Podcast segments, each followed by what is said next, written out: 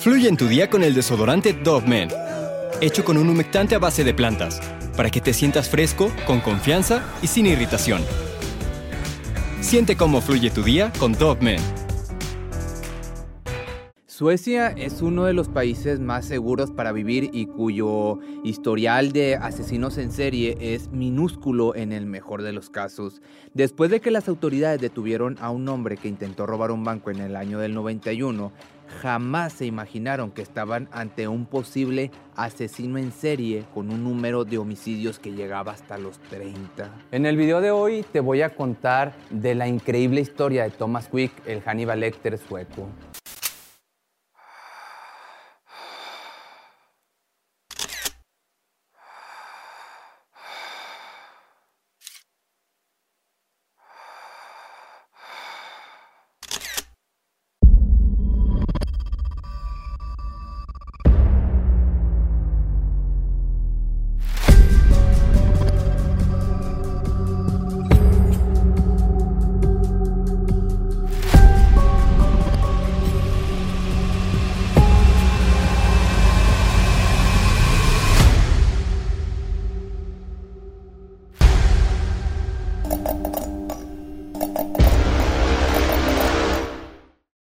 Cuando Thomas Quick estaba confesando sus horribles crímenes allá por el año del 2004 en la clínica Satter de Estocolmo, una de las instituciones psiquiátricas más prestigiosas de toda Suecia, la policía se rehusaba a creer sus palabras, y no por el hecho de que era una historia impresionante, sino porque las autoridades y la justicia estaban ante el peor de los ridículos.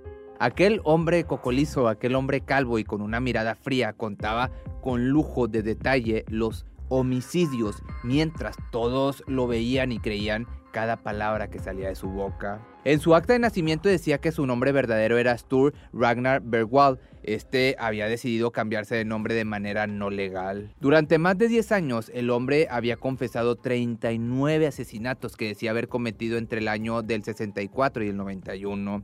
Según sus relatos, había despojado de la vida a hombres, mujeres y hasta niños muchos de ellos habiendo sufrido el horrible destino de ser hechos en pedazos para luego ser escondidos en distintos lugares remotos en donde nadie los podía encontrar.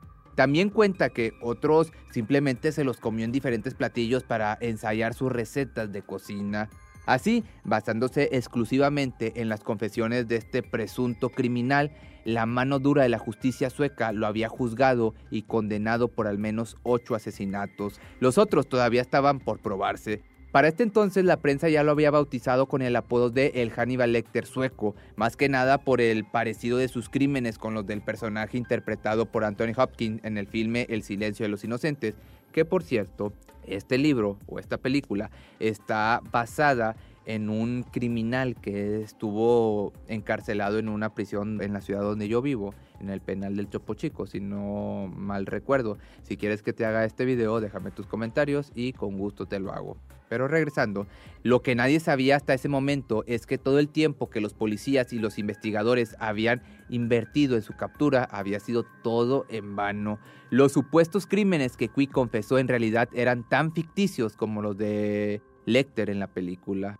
Lo que creen los psicólogos es que Hannibal Lecter sueco no era más que un personaje totalmente construido por Thomas Quick en un intento de ocultar su pasado oscuro de la infancia. El problema más grande fue que todo el mundo le creyó, todo el mundo menos dos periodistas desconfiados y comprometidos con su profesión, Hannes Rastam y su colega Jenny Putin.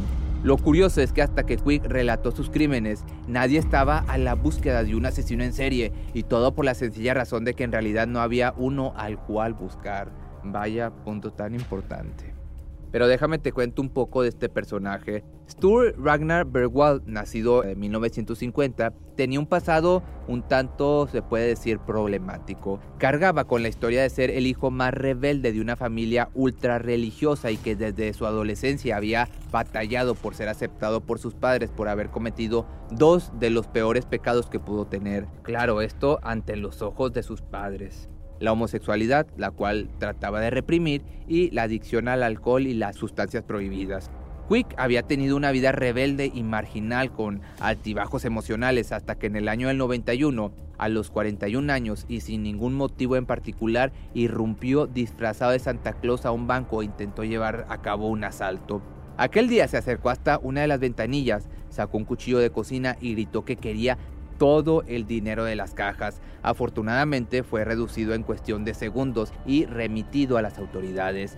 Una vez en la comisaría, el asaltante mencionó que tenía un cómplice y señaló uno de sus pocos amigos que de igual manera fue a parar a la cárcel, pero se pudo descubrir que las acusaciones eran totalmente falsas y fue puesto en libertad a los pocos días. El inconveniente era que Berwald quedó marcado como un delator, por lo que cuando estuvo en la cárcel los otros presos no pasaron la oportunidad de tratarlo mal. Cuando su abogado en un intento de ayudarlo pidió que lo enviaran a un hospital psiquiátrico para poder tratar sus adicciones, decidieron enviarlo a la clínica Sutter, en donde un equipo de médicos especialistas en la salud mental comenzaron a tratarlo. Al mando estaba el psicoterapeuta Margit Norrell, una prestigiosa profesional que había pasado la mayor parte de su vida en el estudio de la mente criminal.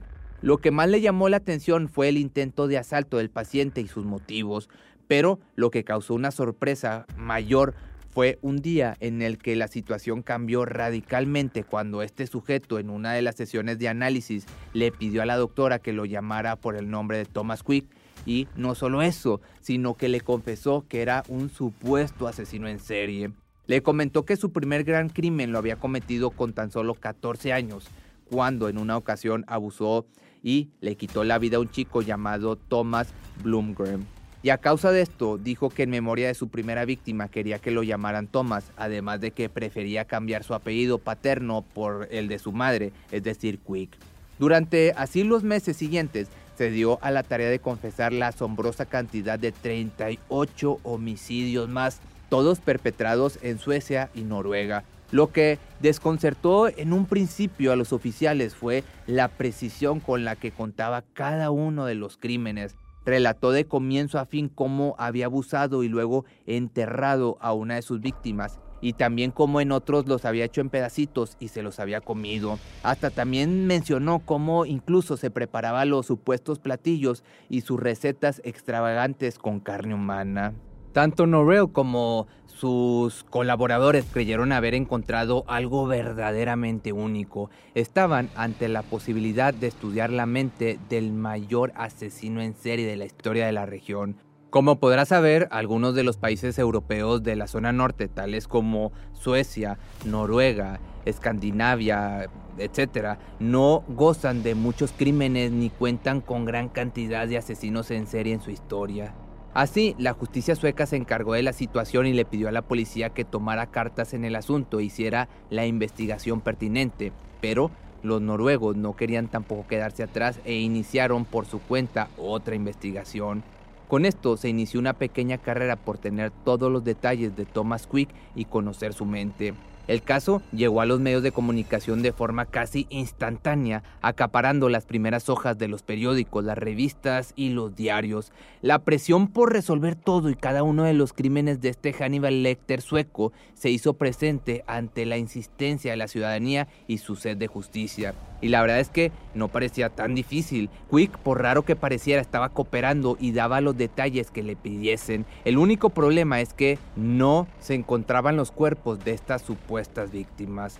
Ya en el año del 98, como parte de su coartada de historias, Thomas confesó que en el año del 88 había asesinado a Therese Johansen, una menor de tan solo 9 años a la que se consideraba como desaparecida en el momento. Cuando dio la ubicación del cuerpo, contó cómo había procedido aquel día. Dijo que primero la secuestró, luego le quitó la vida rompiéndole la cabeza a golpes, todo para finalmente tirar los restos a un lago. La policía al llegar al lugar drenó el lugar pero no encontraron nada. Sin embargo, algo muy extraño que cerca de la locación un agente encontró un trozo de hueso.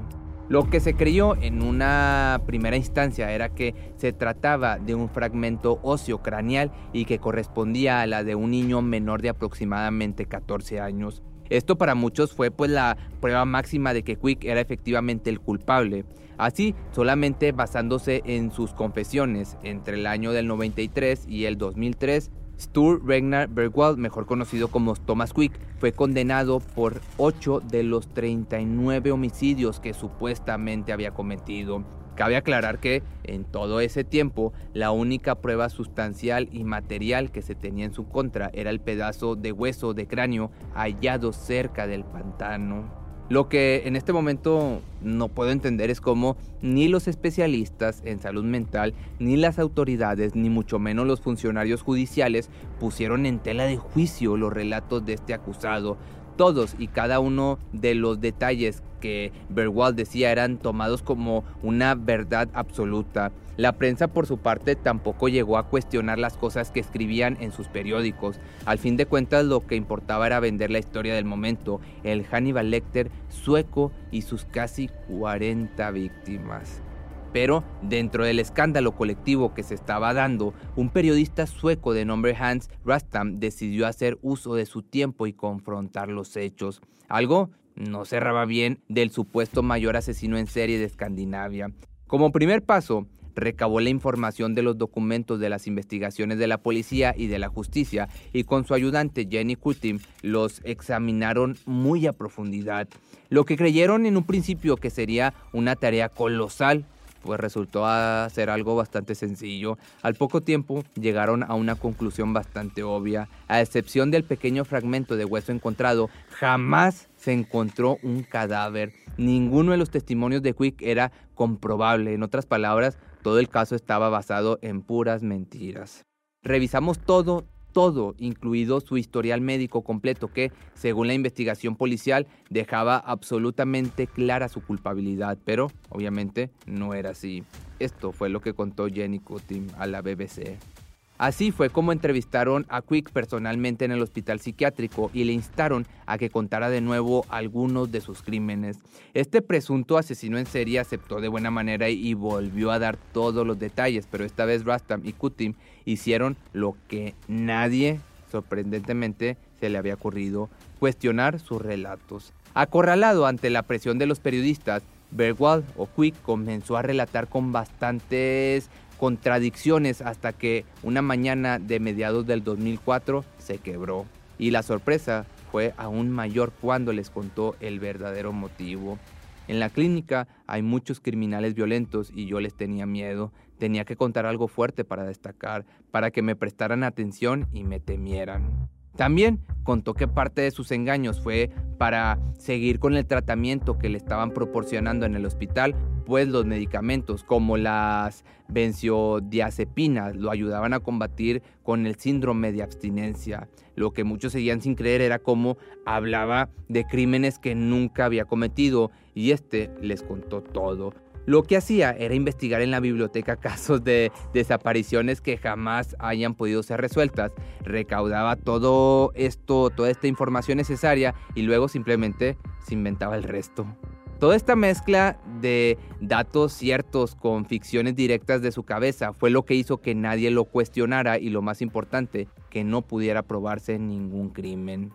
El escándalo, pues imagínate, estalló cuando Hannes Rastam publicó los hallazgos. El sistema de justicia sueco y la policía sueca fueron a la par ridiculizados y pues sí, fue un total ridículo lo que habían hecho. Los medios de comunicación que ocupaban cientos de páginas o dedicaban tiempo al aire sin cuestionar nada, entonces comenzaron a calificarlos de ingenuos, negligentes y otras cosas un poquito más groseras. Que por otra parte, el trabajo de los dos periodistas que desacreditaron todas las confesiones falsas de Quick obligó al sistema judicial sueco a reexaminar sus casos. Se anularon entonces ocho sentencias y se paralizaron los procesos por otros 31 delitos del mayor supuesto asesino en serie de la historia del país. En septiembre del año 2019 se estrenó Quick, una película producida por Michael Halfstorm que cuenta todo el avance y proceso de la investigación que llevaron a cabo los periodistas que desmantelaron las mentiras de uno de los mayores escándalos judiciales de Suecia. Actualmente, ya hablando de otra parte, Thomas Quick tiene 73 años y vive en un lugar desconocido de Suecia. Según Putin, prefiere que no se sepa en dónde está y evita todo contacto con la prensa y con el público en general. Pero si te gustó este video, nos vemos el día de mañana en un nuevo. Recuerda que A Facebook subo de lunes a domingo a las 3 de la tarde, hora de la Ciudad de México, y en YouTube subo de lunes a, a sábado a las 2 pm, hora de la Ciudad de México, y pues nos vemos en un siguiente video. Fluye en tu día con el desodorante Dove Men, hecho con un humectante a base de plantas, para que te sientas fresco, con confianza y sin irritación. Siente cómo fluye tu día con Dove Men. Cuando el tráfico te sube la presión, nada mejor que una buena canción. Cuando las noticias ocupen tu atención, enfócate en lo que te alegra el corazón. Y cuando te sientas mal, un buen médico te ayuda a sanar.